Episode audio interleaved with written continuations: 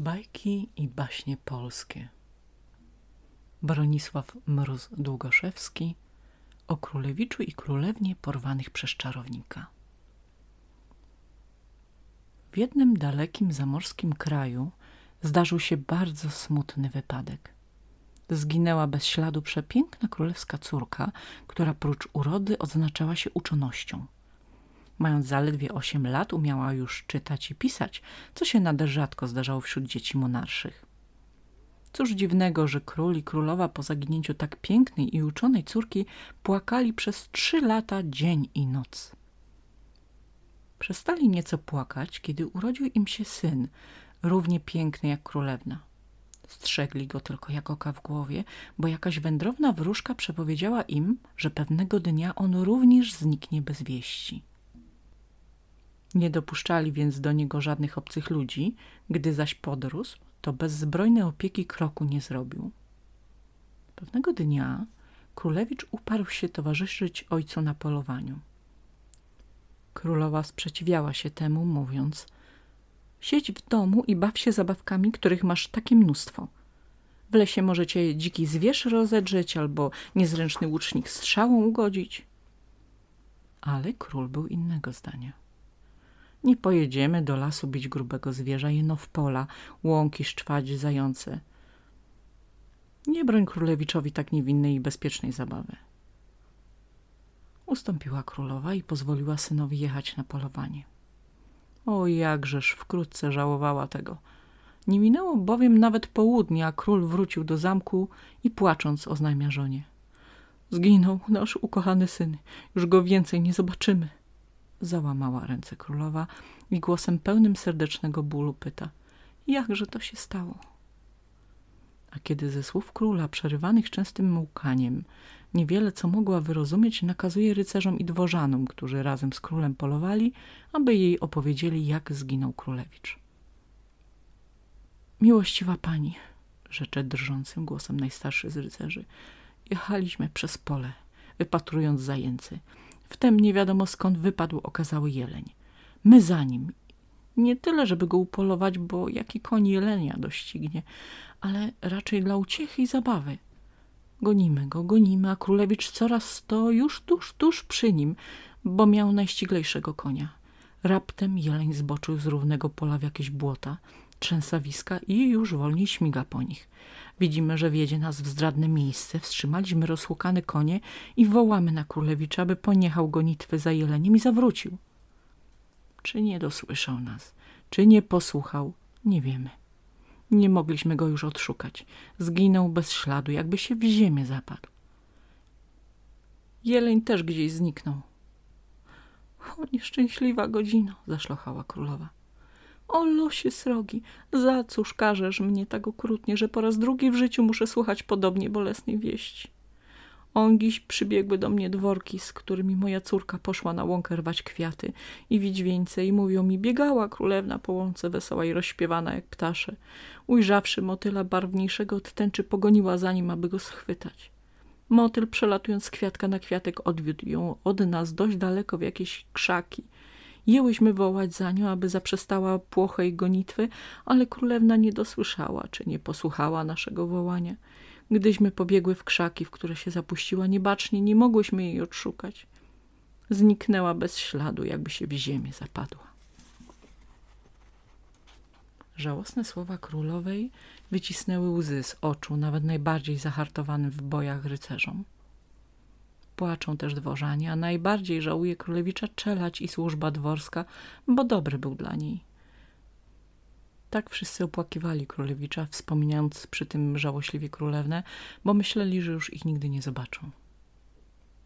Tymczasem królewicz i królewna nie utracili życia, jeno wpadli w ręce podłego i złośliwego czarownika, który podstępnie porwał ich i uczynił swymi niewolnikami. On to, przyjmując na siebie raz postać motyla, a raz jelenia, pochwycił królewnę i królewicza w swe obrzydłe pazury i uwięził w podziemnym pałacu. Zaraz po porwaniu królewicza czarownik odebrał mu królewskie szaty i odziawszy w lichą podartą sukmanę zapędził do roboty. A robotę zadał mu nie byle jaką. dał mu maleńki kawałeczek w wosku i nakazał groźnie. Żebyś mi z tego wosku wybudował do zachodu słońca trzypiętrowy pałac.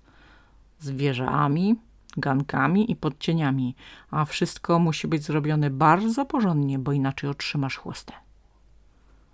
Cóż ja teraz pocznę, nieszczęśliwy, rozpacza królewicz po odejściu czarownika. Przecież z takiej odrobiny wosku nawet ptasiego gniazdka nie ulepie, a on mi każe budować z niego taki wielki pałac.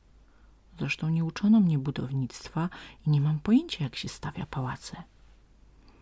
Jednak ze strachu przed obiecaną chłostą próbuje coś robić. Gniecie wosk w ręku, oblewa go łzami i usiłuje nadać mu choćby jakieś podobieństwo, jeśli już nie do pałacu, to do byle jakiej chatynki. Ale nic z tego nie wychodzi. Zgnębiony niepowodzeniem, siadł na ziemi i płacze nad swą smętną dolą. Wtem czuje, że ktoś delikatnie pociąga go za rękaw a potem słyszy współczujące pytanie. Czemu się smucisz? Czemu lamentujesz, królewiczu miły?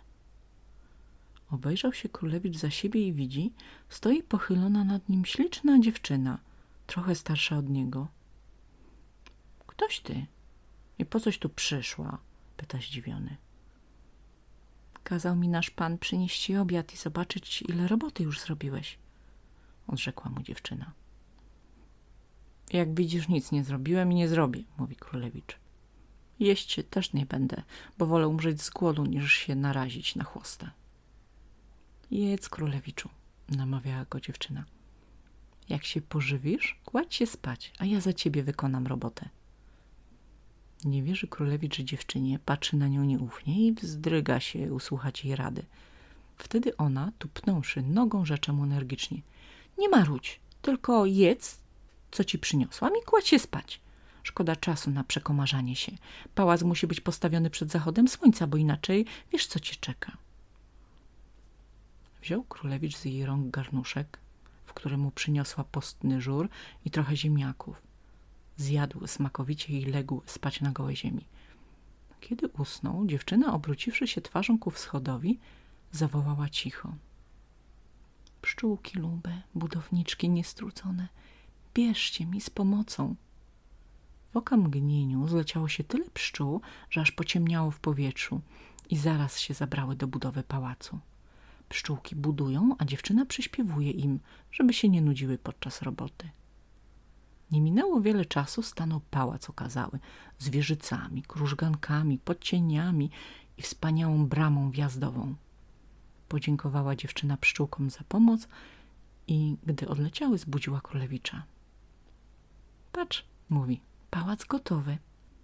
Ja już muszę odejść, ale pamiętaj, że jak przyjdzie nasz pan obejrzeć twoją robotę i zapyta cię, czy wszystko w porządku, odpowiedz mu, że owszem.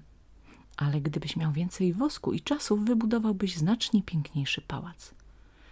Czarownik nie doszukał się w pałacu żadnych usterek i dzięki temu królewicz uniknął chłosty. Na drugi dzień, jeszcze przed świtem, budzi czarownik królewicza i, dając mu szklaną siekierę, każe do wieczora wyrąbać olbrzymią połać lasu. Drzewa porąbać na szczepy i poukładać w równe sągi.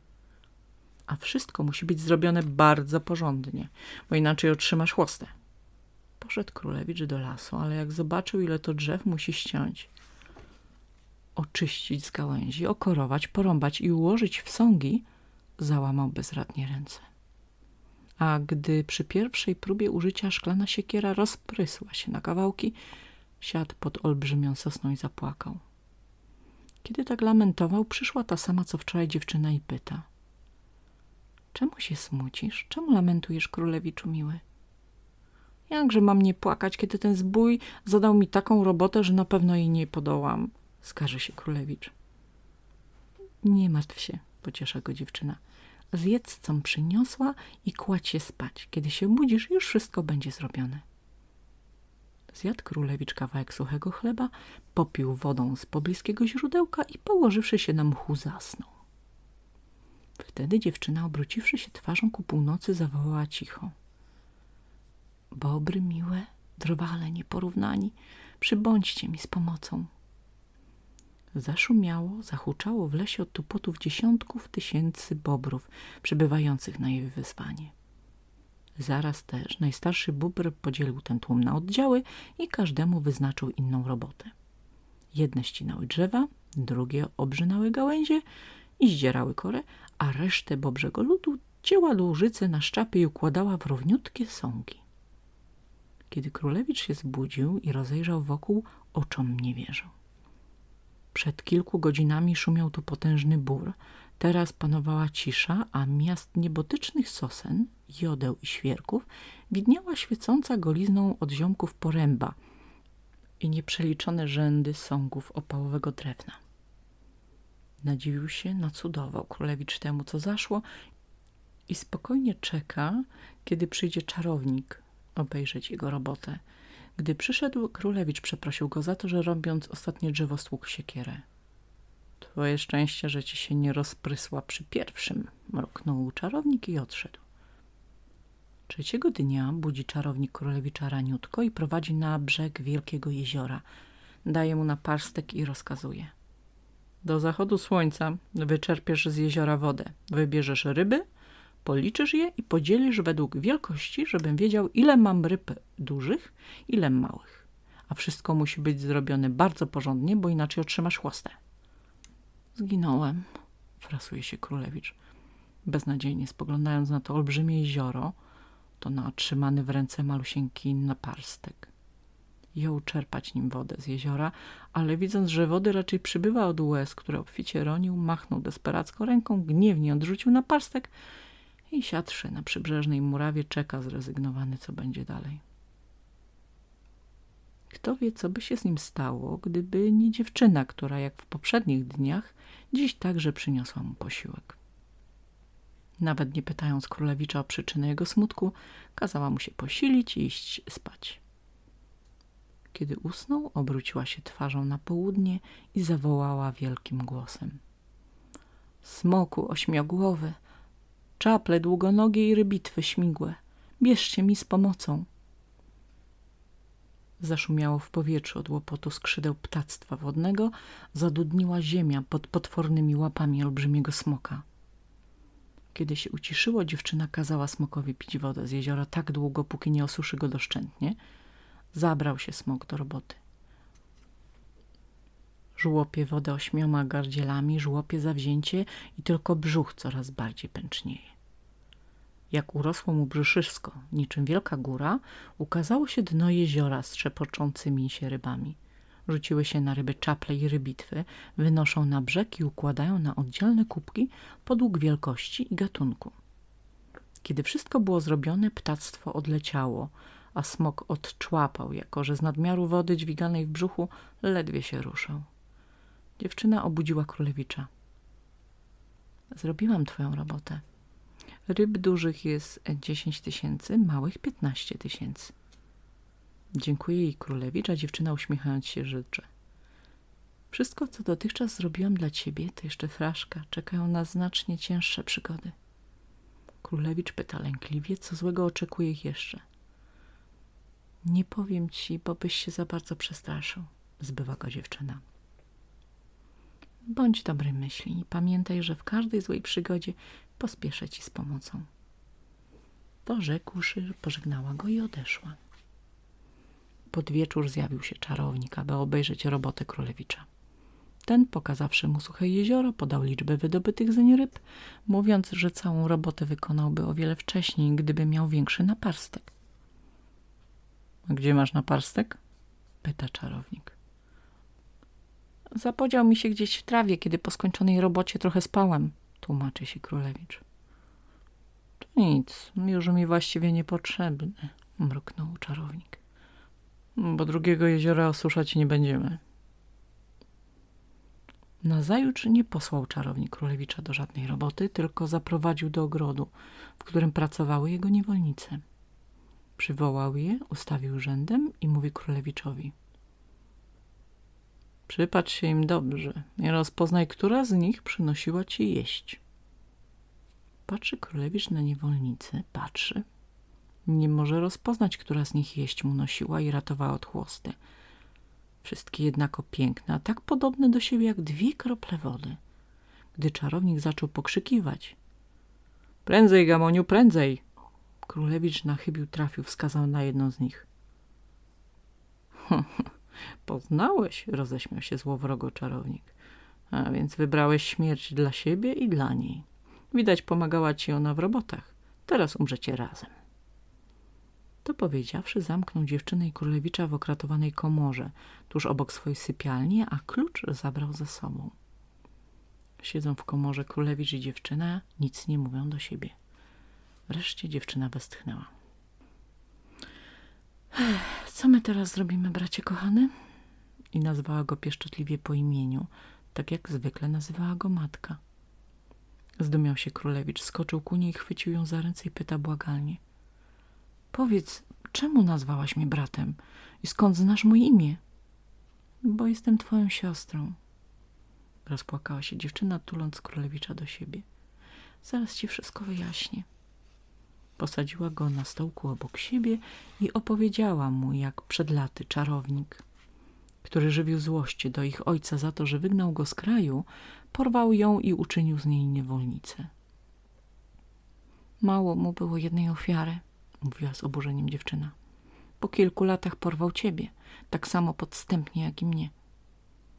Królewicz, jak to zwykle czynił w ciężkich chwilach, tylko biadał i popłakiwał, słuchając wyznań siostry. Gdy się uspokoił nieco, zapytał nieśmiało. No, czy nie mogłabyś jakoś zaradzić tej naszej biedzie? Przecież potrafiłaś wybudować pałac, las wyrąbać i jezioro ususzyć. Dokonałam tego, bo poznałam niektóre tajemnice naszego gnębiciela, odrzekła mu dziewczyna. Kiedy zaraz po porwaniu zmuszał mnie do najniższych posług w swym pałacu, sprzątałam jego pokój. Tam zobaczyłam leżącą na stole wielką księgę. Nie schował jej przede mną, bo nie przypuszczał, że ja, dziewczyna, umiem czytać. Przez ciekawość zajrzałam do niej. Była to księga z przepisami i radami dla magów i czarnoksiężników. Niektóre z nich przeczytałam i zapamiętałam. Przydały mi się do uratowania cię od niebezpieczeństwa. Pomyśl, siostro, może przypomnisz sobie jakieś zaklęcie, które by nas teraz uratowało. Choćbym sobie nawet przypomniała takie zaklęcie, to obecnie niewiele nam ono pomoże, odrzekła smutnie dziewczyna. Bo widzisz, samo zaklęcie bez pomocy czarodziejskiego pierścienia nie działa.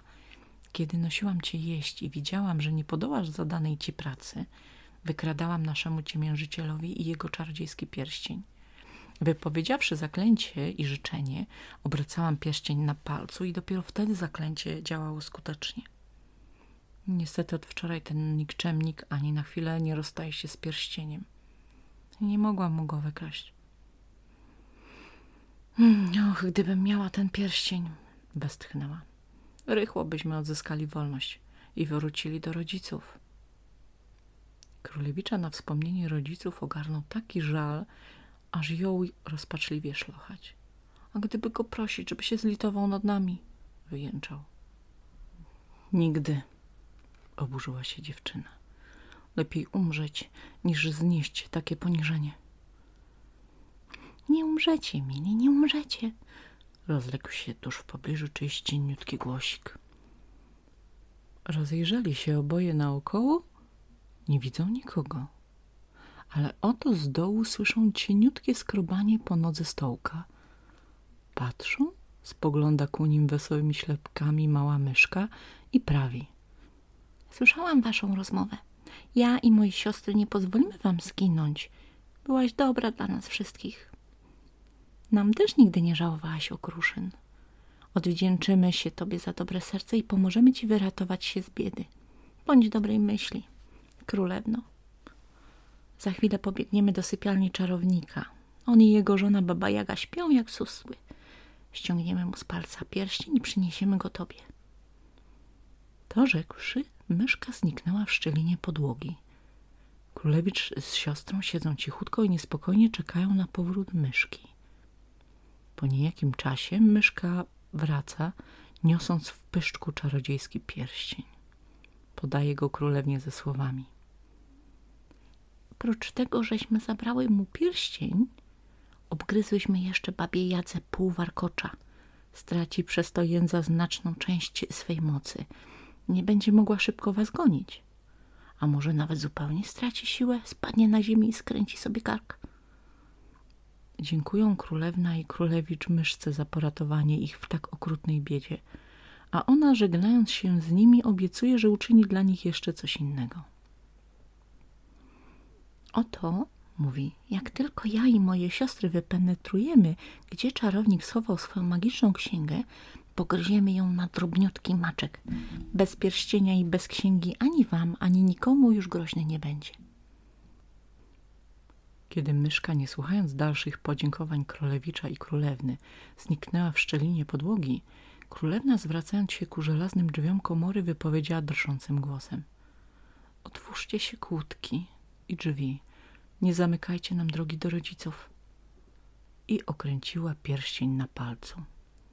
Natychmiast odpadły bez szczęku kłódki wiszące na drzwiach. A za chwilę bezszelestnie otwarły się na oścież żelazne drzwi komory. Królewna chwyciła brata za rękę i prędko wybiegli. Tymczasem czarownik zbudził się i krzyknął na śpiącą pod piecem babę Jagę. Wstawaj, babo, idź, zobacz, co się dzieje w komorze. Coś tam zbyt cicho. Pewno śpią, mruczy baba ziewając. Głupiaś, ofuknął ją czarownik. Idź, zobacz. Niechętnie zwlokła się baba Jaga z pościeli i pomalutku poszła do komory. Wnet wróciła kłusem i krzyczy przerażona. Nie ma ich. Drzwi na oścież otwarte. Uciekli nam. Ola Boga, co pleciesz! Wrzasnął czarownik, zrywając się z łóżka. Włożył podane mu przez żonę stumilowe buty. Wypadł na dwór i nakazuje. Buty, buty, pomóżcie mi dogonić zbiegłych niewolników. Chce okręcić pierścień na palcu. Czuje, nie ma pierścienia. Wrócił zły do sypialni, szuka pierścienia w łóżku. Szuka na podłodze. Nie znajduje go. Zapodział się gdzieś mój pierścień, więc nie mogę ich gonić. Mówi gniewnie. Przeto ty, babo, pędź za nimi. Siadła baba Jaga na miotłę i wyfrunęła przez okno. Najpierw wzbiła się w powietrze wysoko, wysoko, żeby zobaczyć, w którą stronę uciekli. Zobaczyła ich i leci za nimi. Dostrzegli ją królewicz i królewna. Uciekają, ile sił w nogach. Już, już miała ich czarownica dogonić, gdy nagle czuje, że ubywa jej sił i że zaczyna lecieć znacznie wolniej niż zwykle. Co za licho, zaniepokoiła się. Ucieknął mi. I z wielkiego frasunku podrapała się po łbie. Poczuwszy brak połowy warkocza, zrozumiała, że przyszła na nią zła godzina. Chciała się ratować, lądując powoli na ziemi, lecz nagle tak osłabła, że kamieniem runęła w dół. Padając, uderzyła łbem o pień suchej wierzby i zginęła na miejscu. Oddając ostatnie tchnienie, zaryczała tak głośno, iż usłyszeli ten ryk królewicz i królewna. Myszka prawdę mówiła, powiedziała królewna. To był przedśmiertny ryk baby Jagi. Możemy teraz zwolnić biegu, bo już nam żadne niebezpieczeństwo nie grozi. A czy czarownik nie może nas dogonić? Zaniepokoił się królewicz. Nie, zapewniła go siostra. Nie mając czarodziejskiego pierścienia i magicznej księgi, bo myszki na pewno już ją zniszczyły, jest bardziej bezradny niż każdy zwykły człowiek. Czując się już zupełnie bezpiecznie, królewicz poweselał i raźno idzie za siostrą, ciesząc się, że wkrótce wraz z nią ujrzy ukochanych rodziców. Kiedy tak beztrosko podążali do rodzinnego domu, czarownik zaniepokojony, że baba Jaga tak długo nie wraca, wlazł na najwyższe drzewo w swym ogrodzie i patrzy na wszystkie strony świata, czy jej nie zobaczy, wiodącej na postronku pojmanych zbiegów.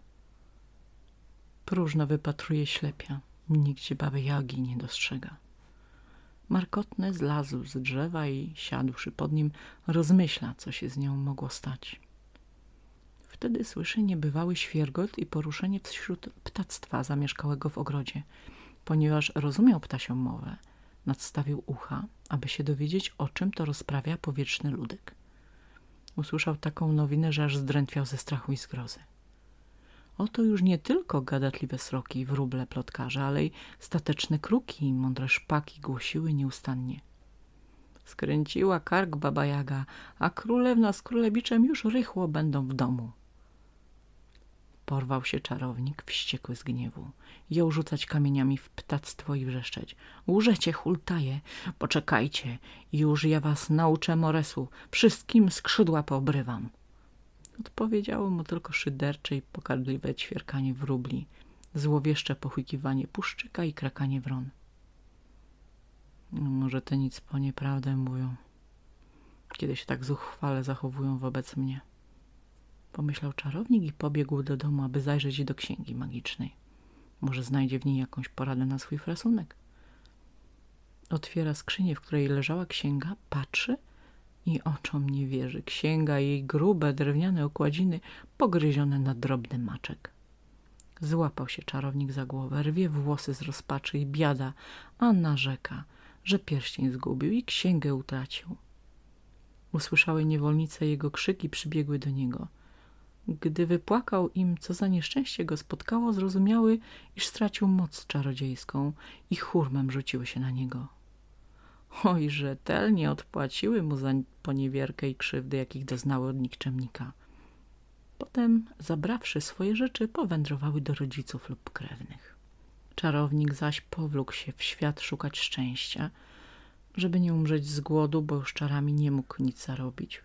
Najął się do jakiegoś bogatego chłopa za parobka i do końca życia ciężko pracował u niego.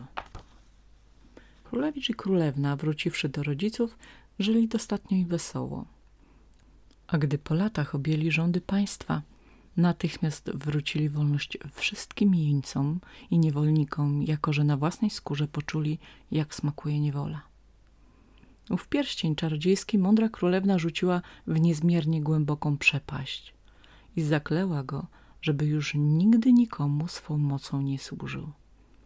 Od tego czasu wszystkie sprawy na świecie toczą się naturalnym trybem, tak jak powinny się toczyć. Koniec.